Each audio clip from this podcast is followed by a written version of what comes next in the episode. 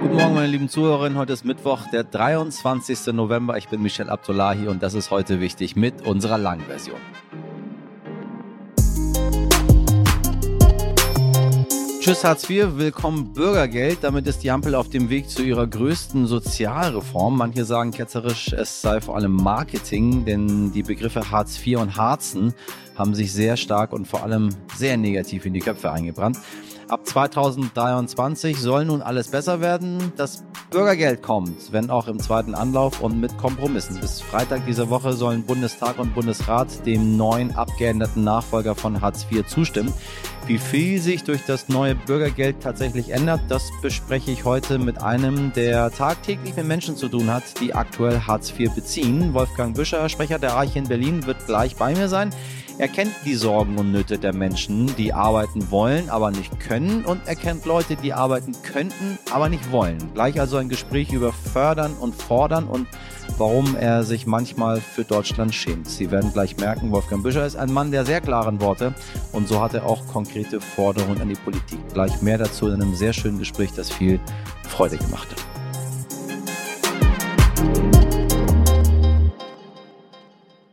Zuerst das Wichtigste in aller Kürze. Fortschritte in Sachen Gaspreisbremse, das geht nun aus einem ersten Gesetzesentwurf des Wirtschaftsministeriums hervor. Offiziell soll die Gaspreisbremse zwar erst ab dem 1. März 2023 greifen und bis zum 30. April 2024 gelten. Entlastungen sollen aber auch für Januar und Februar 2023 rückwirkend gelten. Immerhin. Unter anderem sollen Haushalte, kleine und mittlere Unternehmen für 80 Prozent ihres Verbrauchs einen garantierten Gasbruttopreis von 12 Cent pro Kilowattstunde erhalten. Das ist großartig. Die Bundesregierung hat entschieden, die Bundeswehr zieht aus Mali ab. Mali, Sie wissen, das Land in Afrika, wo die Bundeswehr seit vielen Jahren keiner weiß so genau, was macht, außer diese ähm, sehr bedenkliche Action-Serie zu drehen, die Jugendliche über YouTube dazu verleiten soll, Krieg als was Cooles anzusehen. Bundeskanzler Olaf Scholz, Verteidigungsministerin Christine Lambrecht, ja, die gibt's auch noch, und Außenministerin Baerbock einigten sich nach einem gemeinsamen Spitzentreffen am Dienstag die Beteiligung an der Blauhelm-Mission MINUSMA, die multidimensionale integrierte Stabilisierungsmission der Vereinten Nationen in Mali auslaufen zu lassen. Nach und nach werden die Soldaten bis spätestens Mai 2024 aus dem Land abgezogen. Der Einsatz wurde als gefährlich eingestuft und es gab wiederholt Streit zwischen der Militärregierung und der UN-Mission. Mali hat mit seinen schätzungsweise 20 Millionen Einwohnern seit 2012 drei Militärputsche erlebt. Von wegen Niederlagenstimmung. Vorgestern verlor die iranische Nationalmannschaft 2 zu 6 gegen England. Und während man eigentlich damit rechnete, dass die Stimmung innerhalb des Landes eher bedrückt sein wird, lag man falsch, denn die Iranerinnen feierten den Sieg der Engländer auf den Straßen. Vor dem Spiel hatten die iranischen Spieler während der Nationalhymne geschwiegen und sich mit den Opfern der Proteste in ihrer Heimat solidarisiert. Die Sympathie der iranischen Demonstrantinnen gewannen die Nationalspieler aber trotzdem nicht, denn viele Iranerinnen sind sehr, sehr wütend über Fotos, die das Team vor dem Abflug nach Katar unbeschwert beim ultrakonservativen Präsidenten und Handlanger der Islamischen Republik Ibrahim Raisi zeigen. Recht haben sie alle. Recht haben sie alle. Laut dem Bundesamt für Verfassungsschutz wurden Teile der deutschen Klimabewegung als extremistisch eingestuft. Das muss aber gleich vorweg gesagt werden. Um Aktivistinnen der Gruppe Letzte Generation geht es hierbei nicht. Der Verfassungsschutzpräsident Thomas Haldenwang nahm die Gruppe zuletzt sogar öffentlich in Schutz. Ich erkenne jedenfalls gegenwärtig nicht, dass sich diese Gruppierung gegen die freiheitlich-demokratische Grundordnung richtet. Und insofern ist das kein Beobachtungsobjekt für den Verfassungsschutz. Unter Beobachtung soll eine Gruppierung namens Ende Gelände stehen, die den Kapitalismus als den Ursprung des Klimawandels sehen und einen Systemwechsel anstreben. Außerdem soll die Gruppe mit interventionistischen Linken verbandelt sein, die die Enteignung von Unternehmen, Wohnungsbaugesellschaften und auch Superreichen für wünschenswert hält. Laut des Verfassungsschutzes sei dies ein nicht aufzulösender Widerspruch zum Grundgesetz und steht deswegen unter Beobachtung. Ja, ich glaube, wir sind alles ein bisschen verwirrt. Ne? Erst Iran, dann AktivistInnen, die einen Systemwechsel wollen, dazwischen Militärregierung Mali. Willkommen, ein ganz normaler Tag bei heute wichtig. Das Bürgergeld. Das Bürgergeld kommt nun also doch. Voraussichtlich bis Freitag wird es vom Bundestag und vom Bundesrat verabschiedet und kann im nächsten Jahr dann Hartz IV ersetzen. Im Vergleich zum ursprünglichen Vorschlag der Ampelkoalition gibt es nun drei wesentliche Änderungen. Erstens, das Schonvermögen, also das Geld, das man als Bezieher von Bürgergeld ein Jahr lang behalten darf, ohne es für die Lebenserhaltungskosten zu verwenden, wurde von 60.000 Euro auf 40.000 Euro heruntergesetzt. Zweitens, für Sanktionen gibt es nun keine Schonzeit mehr. Diese können ab Tag 1 eingeführt werden, wenn jemand sich zum Beispiel nicht wirklich um einen Job bemüht. Und drittens, man darf nun mehr dazu verdienen, was gerade auch für junge Menschen in der Ausbildung ein gutes Signal ist ist. Dafür hat sich besonders die FDP eingesetzt. Johannes Vogel, den stellvertretenden FDP-Vorsitzenden, freut das besonders. Mit dem Bürgergeld schaffen wir mehr Leistungsgerechtigkeit und mehr Aufstiegschancen unabhängig von der Herkunft. Heute lohnt es sich zum Beispiel als junger Mensch in einer Familie, die auf Hartz IV angewiesen ist, nicht oder kaum eine Ausbildung zu machen, weil man vom Ausbildungsgehalt nur 200 Euro behalten kann. Im Bürgergeld werden es über 600 Euro sein. Auch CDU-Chef Friedrich Merz ist zufrieden mit dem Ergebnis. Diese klare und geschlossene Haltung der Union hat offensichtlich auch dazu geführt, dass die Koalition relativ schnell und ich muss Ihnen auch sagen, sehr weitgehend, ich will sogar sagen, zu meiner Überraschung sehr weitgehend bereit war, hier auch entsprechende Kompromisse zu machen. Und jetzt die Frage an meinen NTV-Kollegen Thomas Berding, der gerade die Stimmung im Bundestag beobachtet. Thomas, wer musste eigentlich die größere Kröte schlucken? Opposition oder Ampel? Ja, Kröten mussten alle schlucken, aber ich würde schon sagen, dass hier die Ampel die größere schlucken musste, denn äh, das wurde doch ein wesentlicher Punkt äh, des Bürgergelds, des alten Entwurfs musste doch gestrichen werden und das war ja die zentrale Forderung auch der Union ähm, dass hier auch äh, die Vertrauenszeit, also ähm, dass eben Sanktionen nicht ab, im, äh, ab erst einem halben Jahr möglich sein soll, dass das komplett gestrichen wurde. Da wurden also nicht nur ein paar Monate runtergestrichen, sondern komplett diese ganze Vertrauenszeit ist weg. Ähm, und bei den anderen Punkten sozusagen hat man sich quasi in der Mitte geeinigt. Also gerade jetzt auch was das Schonvermögen betrifft, da hat man Abstriche gemacht, aber auch eben was die Karenzzeit betrifft, äh, auch da äh, musste die Ampel ähm, ja sozusagen diese Zeit äh, halbieren, äh, in der also Leistungsbezieher dann ähm, ihre Wohnsituation und auch ihre Einkünfte erklären müssen. Nachdem das Bürgergeld beim ersten Mal krachen gescheitert ist, gab es doch jetzt beim nachgebesserten Kompromiss eine schnelle Einigung. Welche Seite verbucht den Erfolg denn nun für sich? Ja, so richtig Triumphgeheul ähm, hat man von der Union nicht gehört, aber natürlich ist man dort absolut zufrieden und ähm, man hat sich im Wesentlichen durchgesetzt. Das ist die sprachliche Regelung der Union. Ähm, die SPD und auch die Grünen sagen natürlich, dass schon wesentliche Teile auch des Bürgergelds ähm, doch weiter bestehen bleiben, nämlich dass ähm, der Schwerpunkt jetzt eben aus Aus- und Fortbildung steht und nicht sozusagen auf die schnelle Vermittlung der Arbeitslosen, dass so Drehtüreffekte vermieden werden. Das heißt, dass ähm, dann äh, Hartz-IV-Bezieher oder dann Bürgergeldbezieher dann vielleicht kurz vielleicht ähm, einen Job finden ähm, und dann aber schnell wieder arbeitslos werden.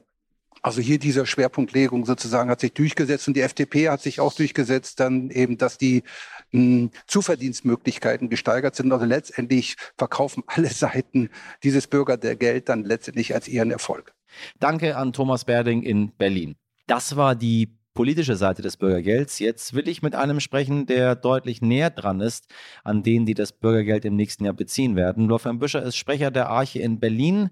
Das ist das christliche Kinder- und Jugendhilfswerk, das vor allem gegen Kinderarmut kämpft. Er hat täglich mit Menschen zu tun, über deren Schicksal die Politik da gerade diskutiert und bis Freitag dann auch entscheidet. Ein aufschlussreiches Gespräch über den Zustand unserer Gesellschaft und wie viel und vor allem wem das Bürgergeld eigentlich nützt. Herr Büscher, ich grüße Sie ganz herzlich. Hallo, schönen guten Tag. Äh, ich darf Sie mal gleich zitieren. Sie haben vor kurzem gesagt, ich habe eine solche Katastrophe, wie wir sie jetzt haben, noch nie erlebt. Können Sie uns mal die aktuelle Situation schildern, damit wir wissen, worum es geht?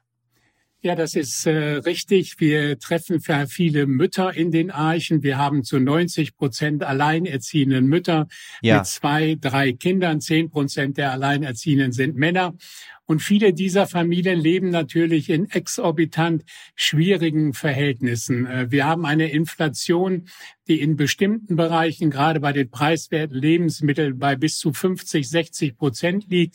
Viele Familien haben nichts mehr zu essen. Es gibt Mütter, die sagen, ähm, ich esse zu Mittag nichts mehr, dass meine Kinder abends was haben.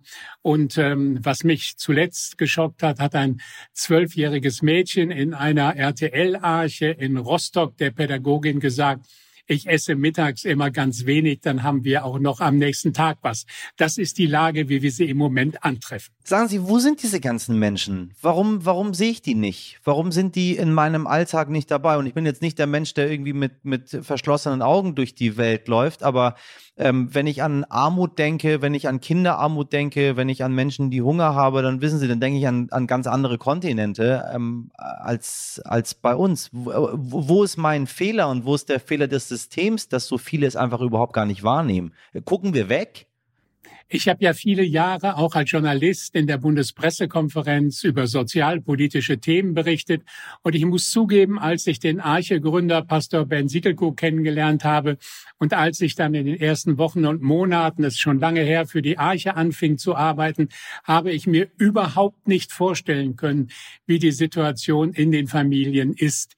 Wir haben, und das muss man ganz deutlich sagen, eine Parallelgesellschaft. Da leben zwei unterschiedliche Gruppen miteinander miteinander, die sich nur minimal überschneiden. Es gibt äh, Kinder, und das sind äh, zigtausende in Deutschland, die unter so schlimmen Verhältnissen aufwachsen müssen, die täglich äh, mit Armut konfrontiert werden. Die Kinder erleben die Armut mit. Die Kinder hören täglich, das darfst du dir nicht kaufen. Wir haben kein Geld mehr.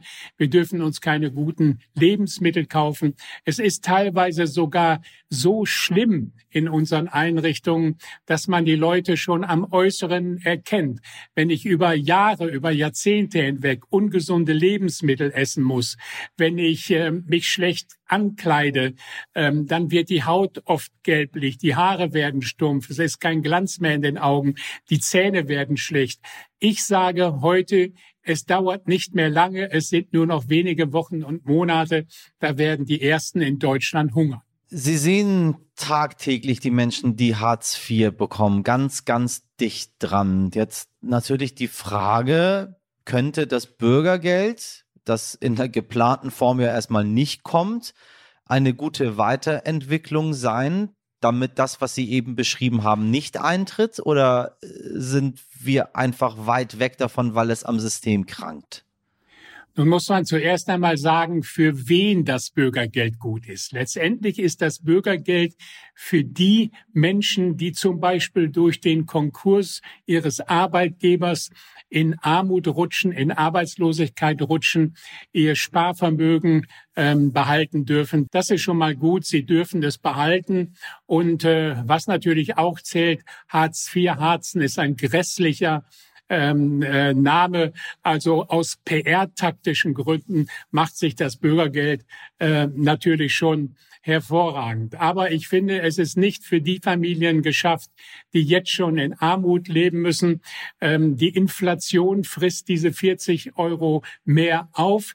Was wir verändern müssen, ist vor allen Dingen eine starke Finanzierung unserer Kinder. Wir haben in Deutschland nur eine einzige Ressource und das sind äh, Kinder. Um die müssen wir uns kümmern. Wir müssen uns um alleinerziehende Mütter kümmern. Wir müssen uns um Jugendliche kümmern, die zum Beispiel auf der Straße leben. Die brauchen jetzt und, und heute unsere Hilfe.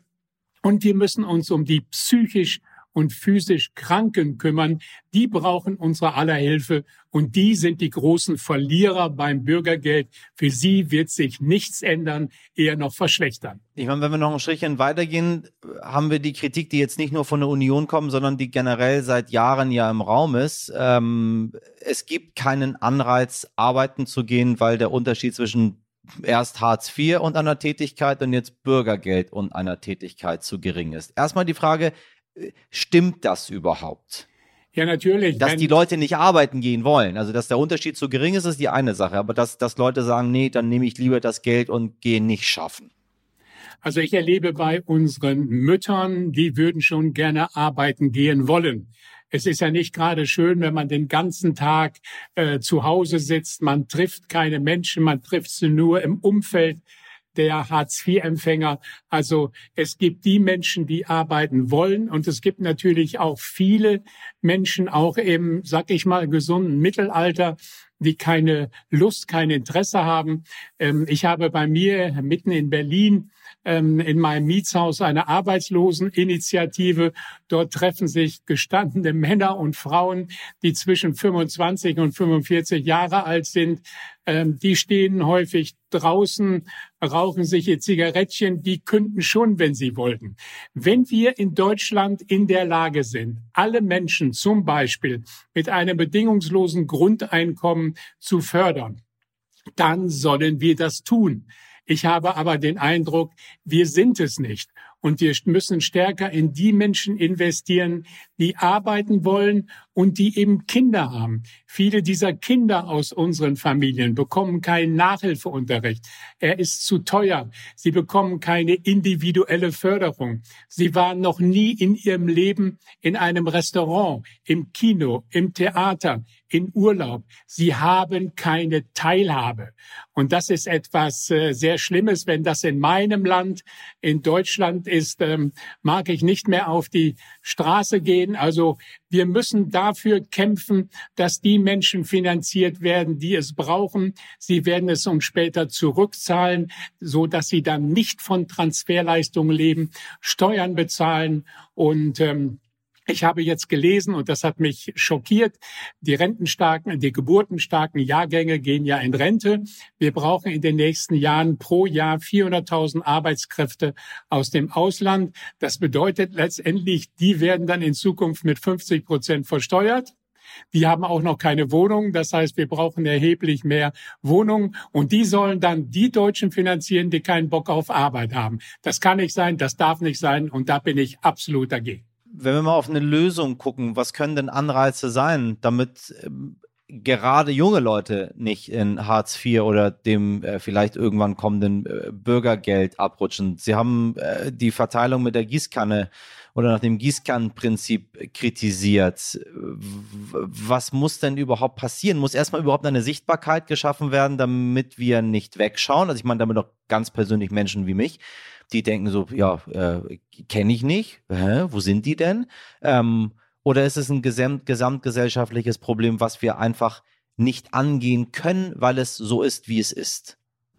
Ich sag mal, wegschauen ist blöd, aber es kann nicht sein, dass in Deutschland einige wenige Menschen 90 Prozent äh, des Kapitals besitzen. So wird ein Wirtschaftssystem nicht funktionieren.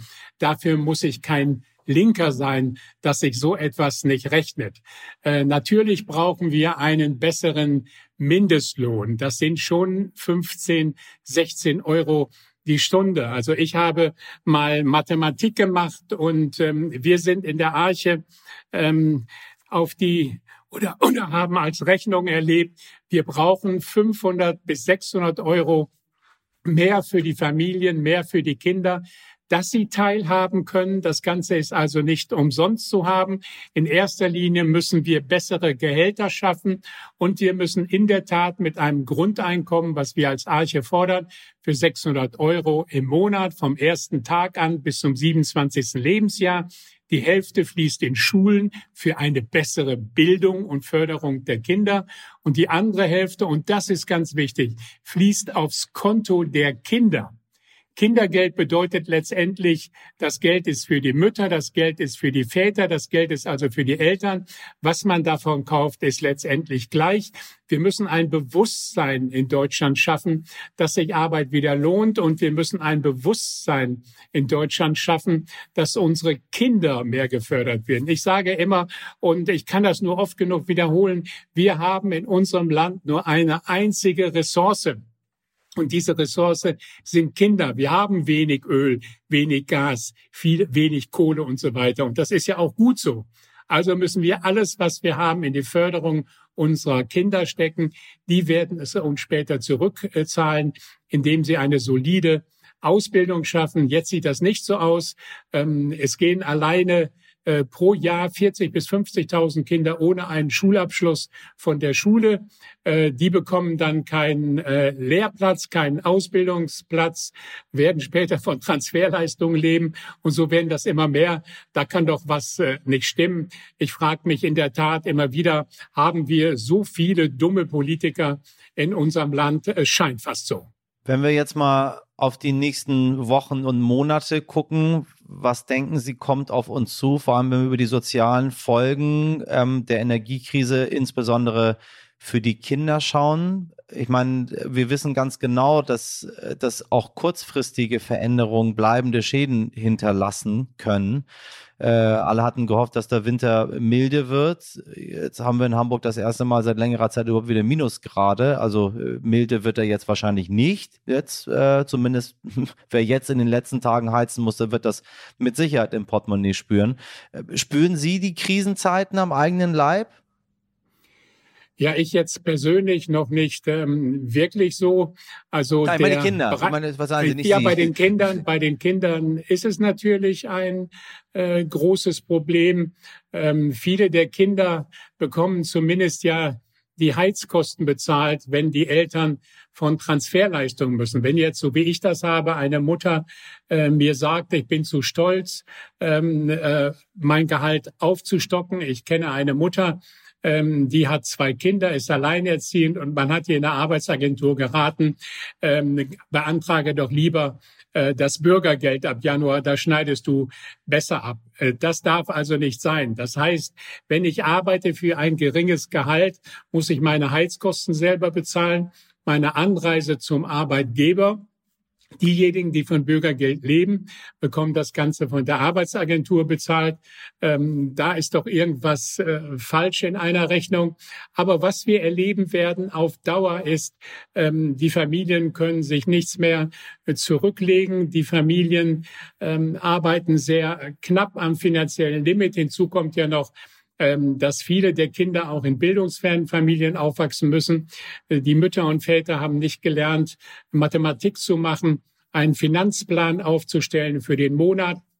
Wir erleben in unseren Einrichtungen, dass eben viele am 20. schon kein Geld mehr haben, dann werden die Archen voll. Wir haben als Arche jetzt einen Nothilfefonds auflegen müssen.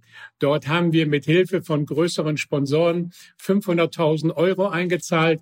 Und wir wollen jetzt in den nächsten Monaten jeder Arche-Familie und jeder Familie, die sich bei uns meldet, ähm, alle 14 Tage ein Lebensmittelpaket von 80 Euro äh, geben. Ich finde es schlimm, dass man so etwas in äh, Deutschland machen muss. Ich kenne das auch nur aus anderen Ländern. Manchmal muss ich wirklich sagen, ich schäme mich für mein Land. Das lasse ich mal so stehen lieber als jetzt nach weiteren Lösungen äh, zu suchen, sondern vielleicht ist so ein, was soll ich sagen, Appell ist es nicht, aber eine, eine knallharte Aussage. Vielleicht bewirkt das in den Menschen mehr, um zu handeln. In jedem Fall vielen Dank für das Gespräch, Herr Büscher, und vielen Dank für Ihre Arbeit, die Sie leisten. Ich danke auch. Heute nicht ich. Ecke, Schuss daneben. Ja, so schnell kann man sich ins Ausschießen. Das merkt gerade auch mein Lieblingsverein, der Deutsche Fußballbund. Denn die langjährige Vertragspartnerschaft zwischen dem DFB und dem Konzern Rewe ist nun passé. Rewe hat die Zusammenarbeit mit sofortiger Wirkung beendet und verzichtet auf die Werbung rund um die WM. Halleluja. Ein Grund für die Entscheidung ist das Verhalten der FIFA in den vergangenen Tagen. Rewe-Konzernchef Lionel Suk sagte, wir stehen ein für Diversität und auch Fußball ist Diversität. Diese Haltung leben wir und diese Haltung verteidigen wir, auch gegen mögliche Widerstände. Die skandalöse Haltung der FIFA ist für mich als CEO eines vielfältigen Unternehmens und als Fußballfan absolut nicht akzeptabel. Wow. Allerdings hat der Großkonzern bereits im Oktober mitgeteilt, dass die Zusammenarbeit mit dem DFB auch unabhängig von der WM in Katar nicht fortgesetzt wird, nach aktuellen Ereignissen wie den fragwürdigen Aussagen des FIFA-Präsidenten Infantino, wenn man es sehr, sehr freundlich ausdrücken möchte wolle Rewe auf die Werberechte aus dem Vertrag mit dem DFB, insbesondere im Kontext der Weltmeisterschaft, verzichten. So schnell kann es gehen. Ab sofort ist das offizielle Sammelalbum der deutschen Startelf in jedem Rewe-Markt kostenlos zu haben. Die Kosten dafür trägt das Unternehmen und will die bisherigen Einnahmen auch spenden. Tja, damit hat der DFB wohl nicht gerechnet. Oh Gott, wie ich diesen DFB verabscheue, liebe Leute da draußen. Denn hätte die deutsche Nationalelf die One Love Kapitänsbinde nicht abgelegt, dann hätten sie wahrscheinlich auch noch einen Sponsor mehr und auch noch viel Respekt von Millionen von Menschen gewonnen. Aber so geht es natürlich auch ohne One Love Binde, ohne gelbe Karte, ohne Rückgrat. Kommentieren manche. Mein Kommentar dazu möchten Sie nicht hören, liebe Leute. Aber Respekt und Hut ab vor Rewe ich nehme das Lionel Sog absolut ab, halte das nicht für eine Marketingaktion, sondern endlich mal dafür, dass jemand sagt, sorry, Konsequenzen gibt's, aber ich stehe für was ein, was ich gut finde, das verteidige ich und wenn die anderen es nicht machen, wie der DFB oder wie der noch wesentlich schlimmere Laden FIFA, dann machen wir da irgendwann nicht mehr mit. Finde ich richtig. Sollten viele machen. Ne, Manuel? Denk mal drüber nach.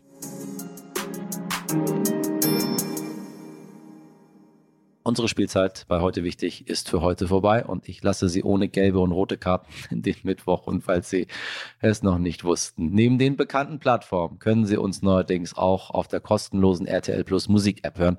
Da finden Sie neben uns auch viele tolle andere Podcasts, also schauen Sie mal rein und folgen Sie uns dort auch gerne. In der Reaktion waren heute für Sie im Einsatz Miriam Bittner, Dimitri Blinski, Laura Chapo, Jennifer Hensel und Carla Wöllner und in der Produktion Alessandra Zebisch. Bei Fragen, Wünschen, Anregungen können Sie uns gerne unter heute wichtig at stern.de schreiben. Sie können uns auch weiterhin gerne in Ihren sozialen Medien teilen. Uns, Ihrer Familie, Ihren Freundinnen, Ihren Nachbarn, egal wen Sie möchten, richtig auf den Nerv gehen und sagen, hier, hört das mal. Ich hoffe, Sie haben einen guten Mittwoch. Ich hoffe, Sie starten gut in den Tag. Machen Sie was draus. Bis morgen. Ihr Michel Abdullahi.